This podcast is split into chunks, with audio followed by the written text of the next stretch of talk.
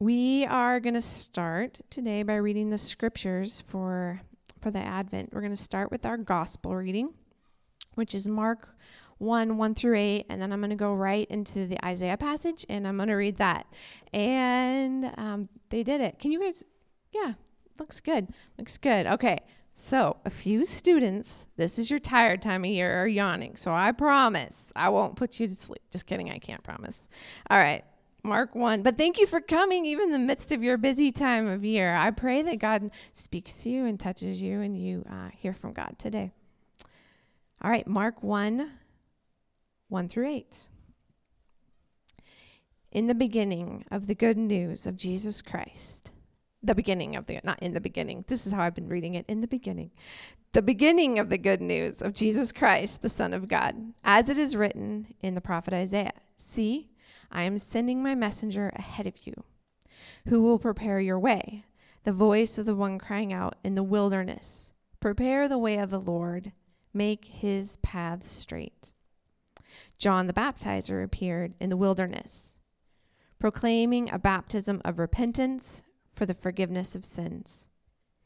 And people from the whole Judean countryside and all the people of Jerusalem were going out to him and were baptized by him in the river Jordan, confessing their sins.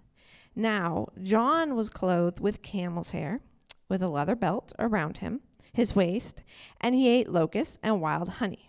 He proclaimed, The one who is more powerful than I is coming after me. I am not worthy to stoop down and untie the thong of his sandals. I have baptized you with water, but he will baptize you with the Holy Spirit. And then we're going to read the passage that he's quoting to see where he's getting it from. Isaiah 40. This is a beautiful passage. It's so beautiful. 41 through, I'm going to read all the way to 1 through 11. So listen to this. Comfort, O comfort my people, says your God. Speak tenderly to Jerusalem and cry to her that she has served her term, that her penalty is paid that she has received from the Lord's hand double for all her sins. A voice cries out, In the wilderness, prepare the way of the Lord. Make straight in the desert a highway for our God.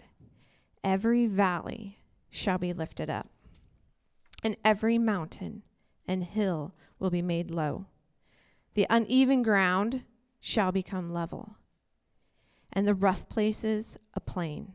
Then the glory of the Lord shall be revealed, and all people shall see it together, and the mouth of the Lord has spoken. A voice says, Cry out. And I said, What shall I cry? All people are grass. Their constancy is like the flower of the field. The grass withers, the flower fades when the breath of the Lord blows upon it. Surely the people are grass. The grass withers, the flower fades, but the word of God will stand forever. Get you up to a high mountain, O Zion, herald of good tidings.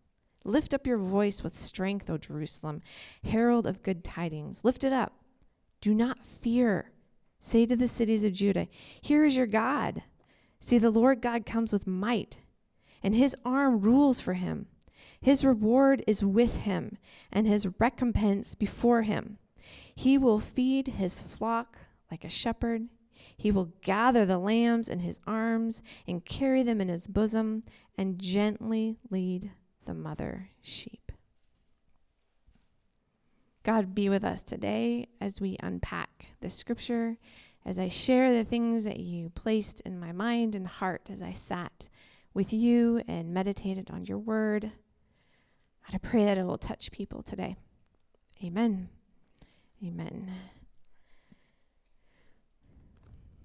So the church calendar has a A, B, C. So there's different scriptures that you go through three times. And the last time we came to this scripture, I was thinking about it on peace, was right before COVID. It was the December right before COVID. And I was thinking, I have learned a lot about peace since that time. Like the same scripture, the same place. But I have learned a lot, and I am not the same person. And the beautiful thing about the church coming to these things over and over again is each time you come, kind of like Jamie said, you're not the same The world is not the same. What God is doing you to in you and through you is not the same.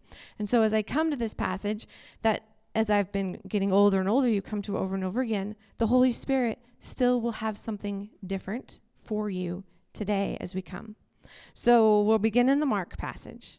Mark, we're going to kind of land there and then move over to Isaiah. Mark 1 1 through 8. And it begins with this caught my eye, the beginning of the good news. I love a story. Who loves a story that says, in the beginning? I tell stories to my kids. They love, make up a story. Tell us a story when we go camping or in the car and we're in there for hours. And even mom, make up a story. And I always like to start in the beginning. So this is the beginning of Jesus. Mark is saying, in the beginning. Um, we were talking about last week was hope. So hope is in the future. Hope is something you're kind of hold on to and you're kind of leaning into, and it's in the future. And we talk a lot about the next coming of Jesus. We're hopeful. But peace is something you need right here in the moment. It's not a lot of good for me if it's way out in the future. I want peace right now. And so we talk about the first coming of Jesus, which is the baby, which is not really what we're celebrating because he's already come. And we're not really talking about his second coming way out there. But actually, here we're talking about Jesus, the mystery of how Jesus comes to you right now, today, and each day. So that's like the third coming, and that's the peace. So we're going to start at the beginning and we're going to move into how Jesus comes to us today. So Mark says, as it is written in the prophet of Isaiah. So he's quoting Isaiah. Mark is assuming by just giving you this one verse that you will know what he's talking about. He assumes that you will know the whole entire story, which we often don't as Westerners because we don't have such a strong handle on the scriptures. So when he quotes this one verse here, see, I am sending my messenger ahead of you who will, prepare your way, the voice of the one crying out in the wilderness, prepare the way of the Lord, make his path straight. He's assuming you're going to know the whole entire background and story. So we're going to go back to Isaiah and we're going to look at the story. We're going to look at the background because I, I didn't know it all. I often came to Isaiah 40. I love reading it because it's beautiful. It's beautiful to hear about a God who wants to bring me comfort and speak tenderly to me in a day when a lot of people don't speak tenderly to one another and they don't care if you feel any comfort. And so I've loved the passage, but studying it more, uh, it made it like, oh, this is what it's saying. So I'm going to read. So it starts here Comfort, O comfort my people, says your God. Speak tenderly to Jerusalem and cry to her that she has served her term.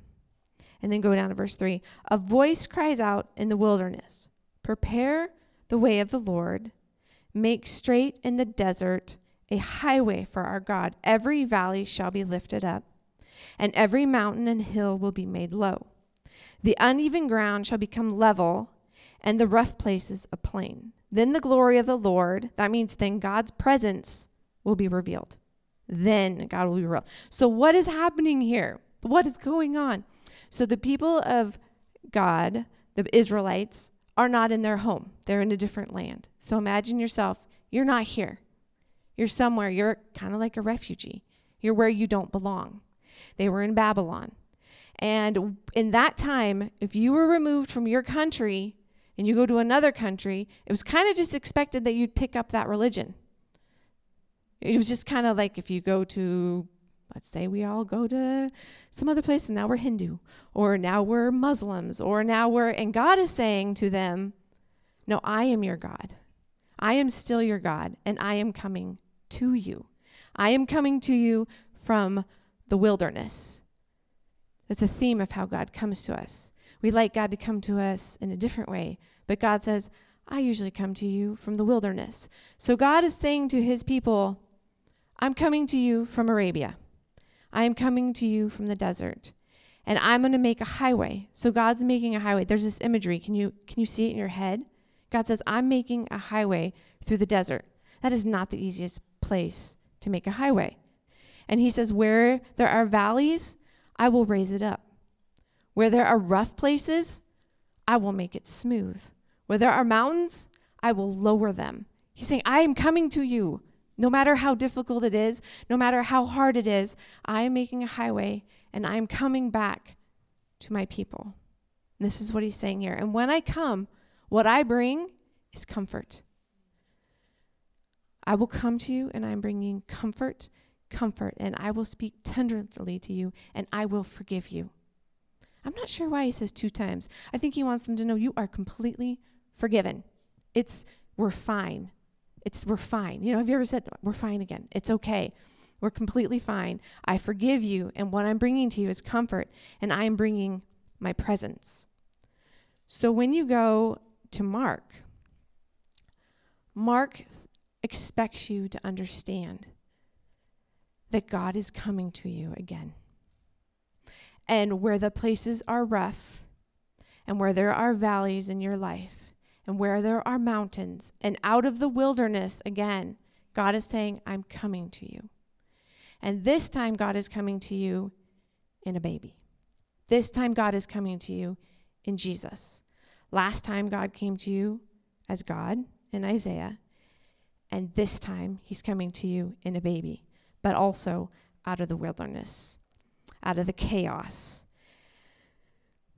What's interesting is God makes the highway to us. God builds this highway, God creates the highway, but in both of them it says prepare. So even though God makes the highway, God makes the rough places smooth, we still have to do something. There's still something we need to do to prepare for God. Whether it's as simple as saying, Yes, I'm here. There's something that has to be done in us, in our lives, so that when God makes that highway to us, um, we can receive it. It could be, it could be like the Israelites, and we need to confess. It could be we need to say, "I'm sorry." We need to make a confession. There's a prayer, a line from a prayer. Help me find my confession. Help me find my confession because sometimes I think we don't know what we need to confess because we're just so busy living life we don't even we don't even know we haven't stopped.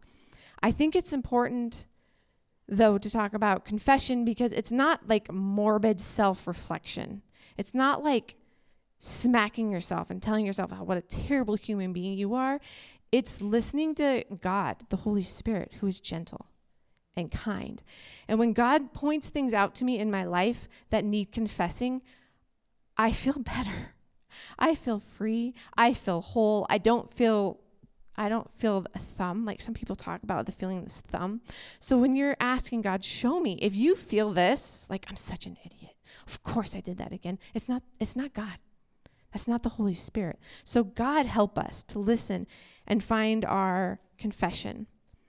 As I was thinking about asking myself, like what God's bringing this highway to me Jesus is wanting to come to me. How how do I need to prepare? I was I just thought of cynicism. I just thought of myself and our culture. I think we're very cynical and skeptical.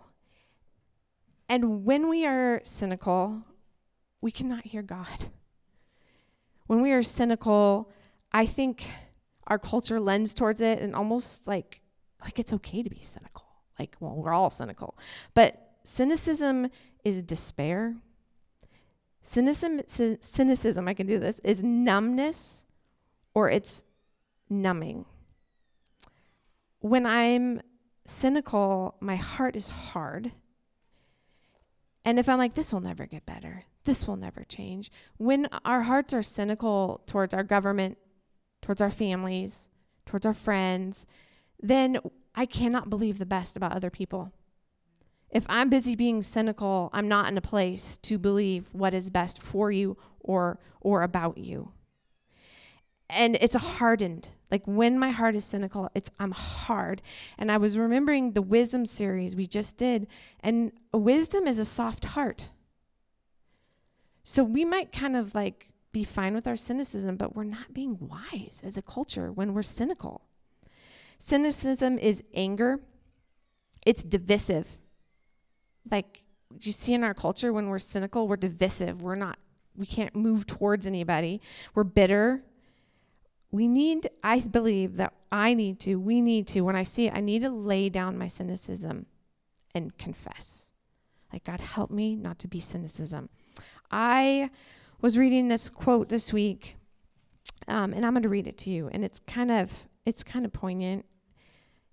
Enduring divine ab- in this book, in his book, Enduring Divine Absence, the philosopher. This is this is for you.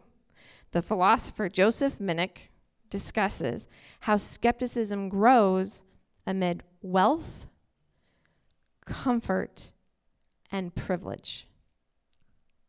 The rejection of belief in God is most often, he says, a white, well to do phenomenon. Ouch.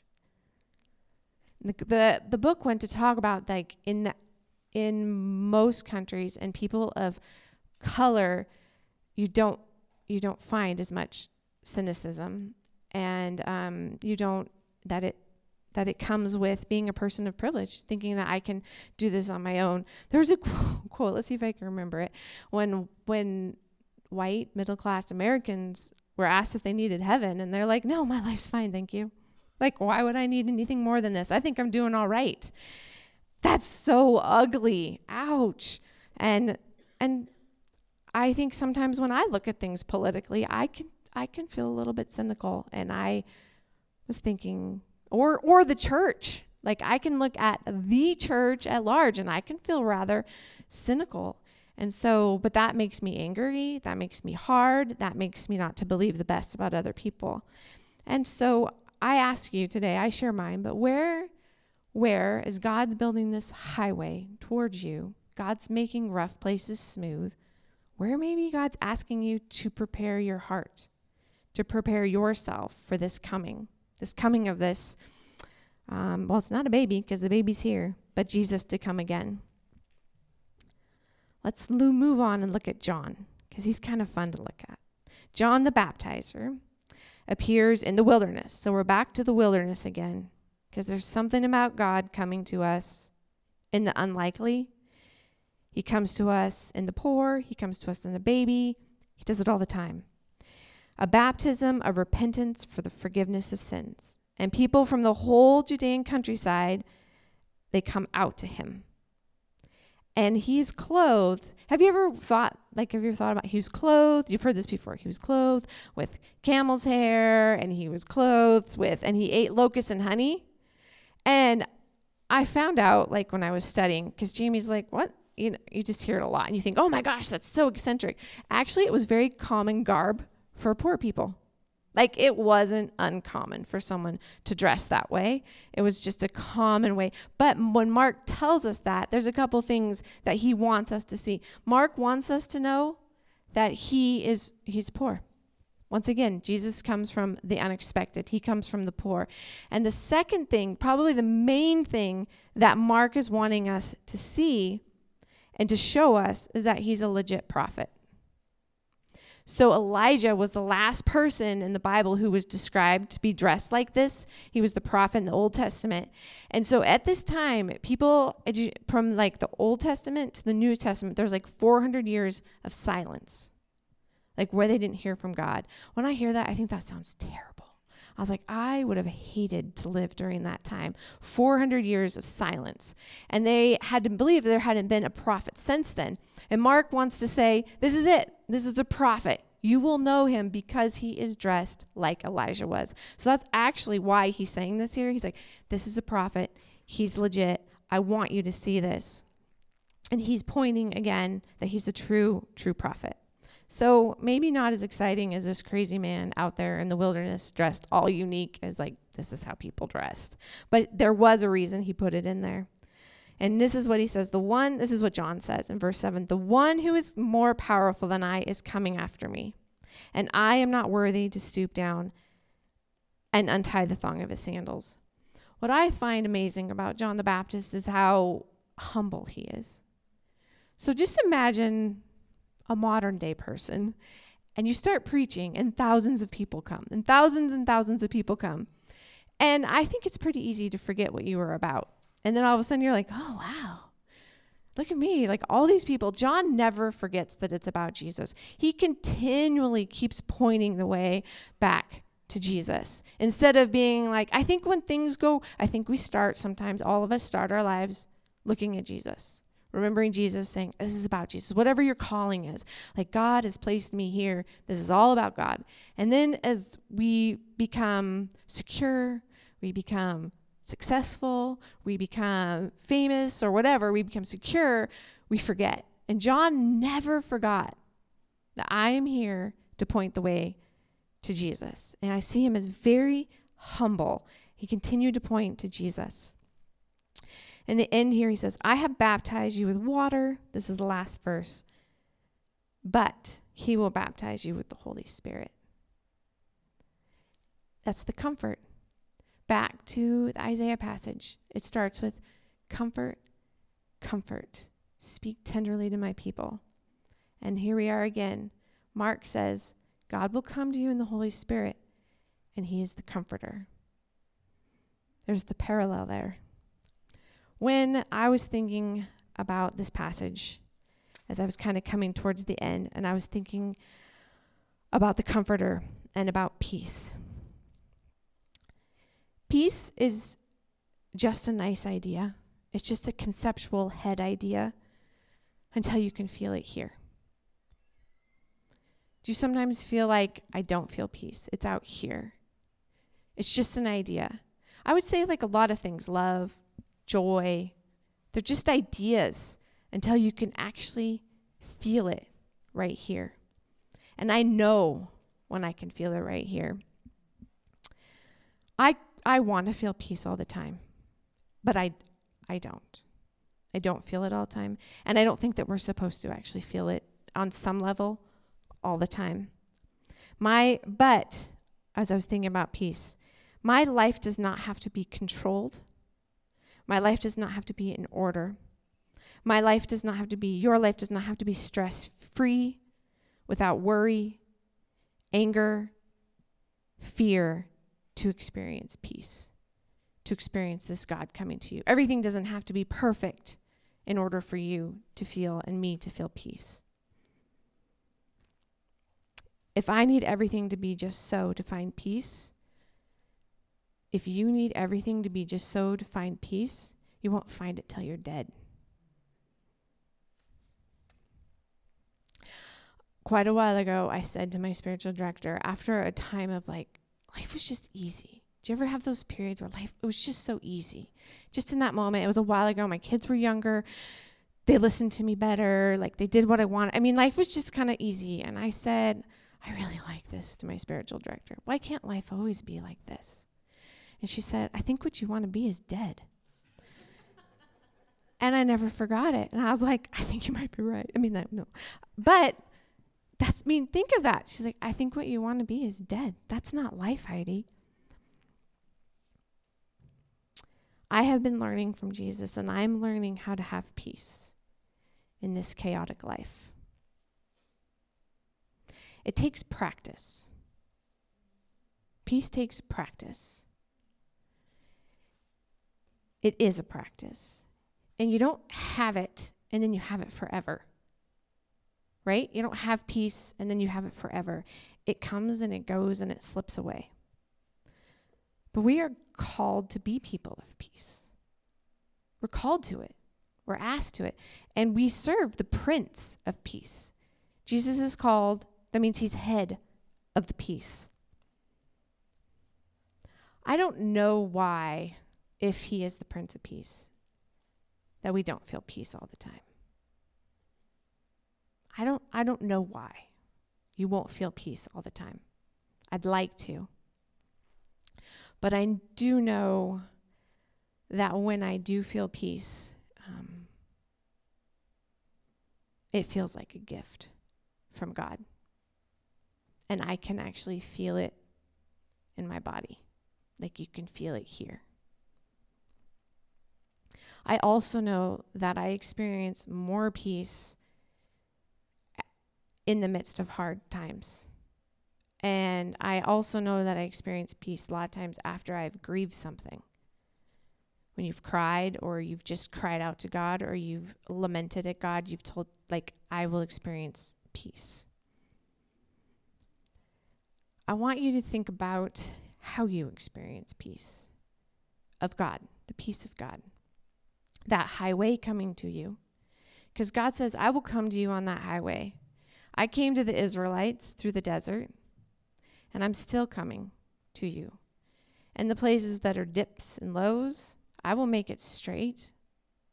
And the places that are rough, and the places that are mountains, I will come to you. I can tell you how I find peace, but it could not be yours at all. I find peace under a tree, watching the birds. I, I spend I, I find peace when I am with my sister. Maybe you have a certain human that like when you're with them you you feel more peaceful after having been with them. Poetry. I feel so much more peace after I speak with my spiritual director. Um, I can come in to my times with her wound up. Like just wound up. And i kind of just let myself tell her you have somebody you can tell everything. And when i leave i feel like i've sat with god and that i'm okay. I'm going to be okay. And that the holy spirit is with me again.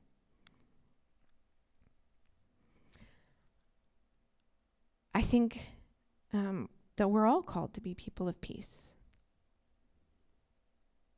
And i think that it'll come to you also from the wilderness and the chaos of your life if you'll let it. I have a question up here that I would like you, let's see if they can go to it. And I want to give you I want to give you time to actually think about it instead of just hopping up and going.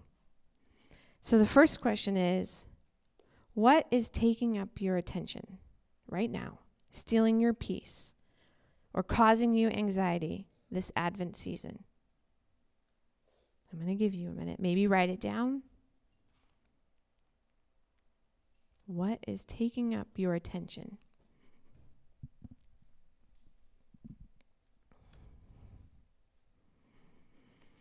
Stealing your peace or causing you anxiety. And I'm going to be quiet for a moment. So if you haven't been with us before, sometimes we ask questions and then we actually give you a little bit of time to think about it.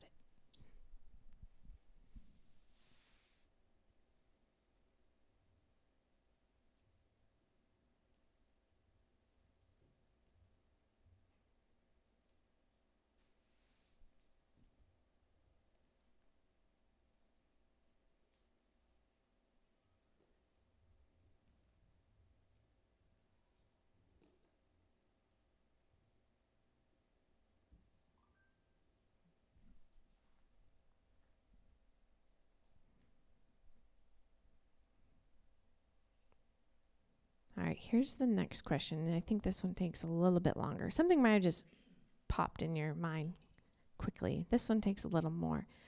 So here's the second question How do you experience God's peace? Do you find peace in nature? In the presence of another? In quietness and stillness? In a feeling in your chest? In the words of comfort and maybe something different.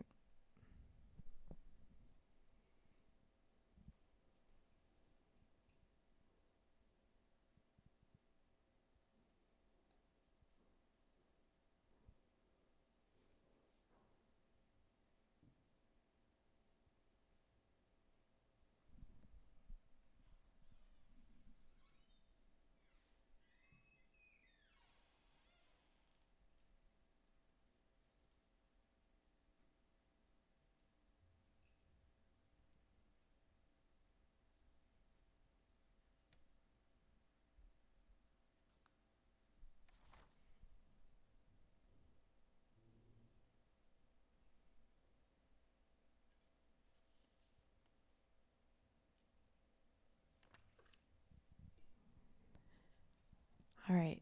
I'm going to ask you to share that with maybe the person sitting beside you. How you experience you can just share one. Just share one one way you experience peace. God's peace.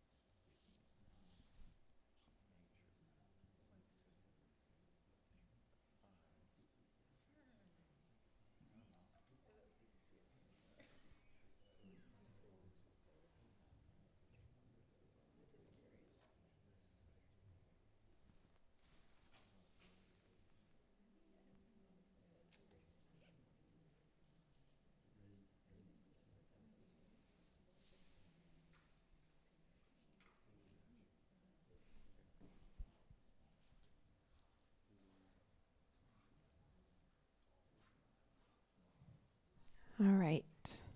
I know some of you didn't have a, some of you were sitting by, so maybe you could share it with somebody. You could share it with me. I'd love, I'd love to hear if you didn't have somebody to share with, how you experience God's peace, or a friend. Uh, let's let's close in let's close in prayer. I'm going to pray for you. God, may each person here this week experience your peace, how you come to them. It amazes me that we are all so different and that you see us and you are so kind and you are so gracious to come to us as how is best for how you created us. I pray that each person here would carry your peace, that the mystery of you, how you come to us, would come to each person here this week. I pray that we would prepare ourselves for you, that we would meet you on the highway, that we would meet you on the highway. Thank you for this morning. In Jesus' name we pray. Amen. Amen. All right, let's let's sing. You have to help me. you want to stand? Let's stand. Seems appropriate, doesn't it? Seems appropriate. Who wants to start us? Perfect whom all blessings flow. Praise him, all creatures here below. Praise him above, ye heavenly hosts. Praise Father, Son, and Holy